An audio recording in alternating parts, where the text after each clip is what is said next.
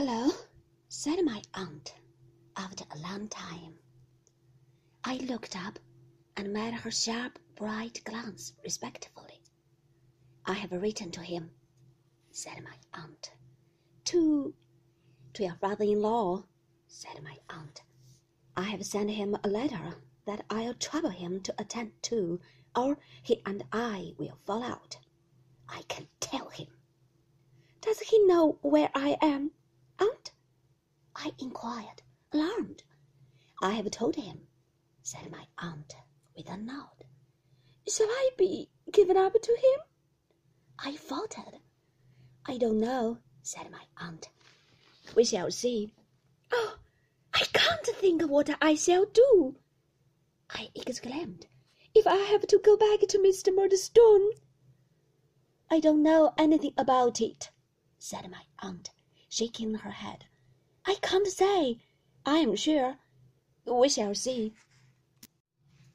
My spirits sank under these words, and I became very downcast and heavy of heart.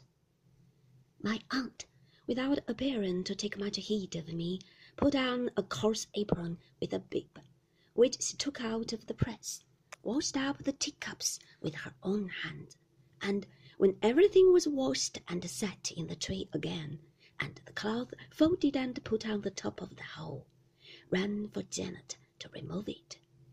She next swept up the crumbs with a little broom, putting on a pair of gloves first, until there did not appear to be one microscopic speck left on the carpet.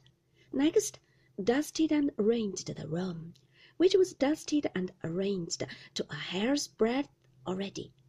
When all these tasks were performed to her satisfaction, she took off the gloves and apron, folded them up, put them in the particular corner of the press from which they had been taken, brought out her work-box to her own table in the open window, and sat down with a green fan between her and the light to work.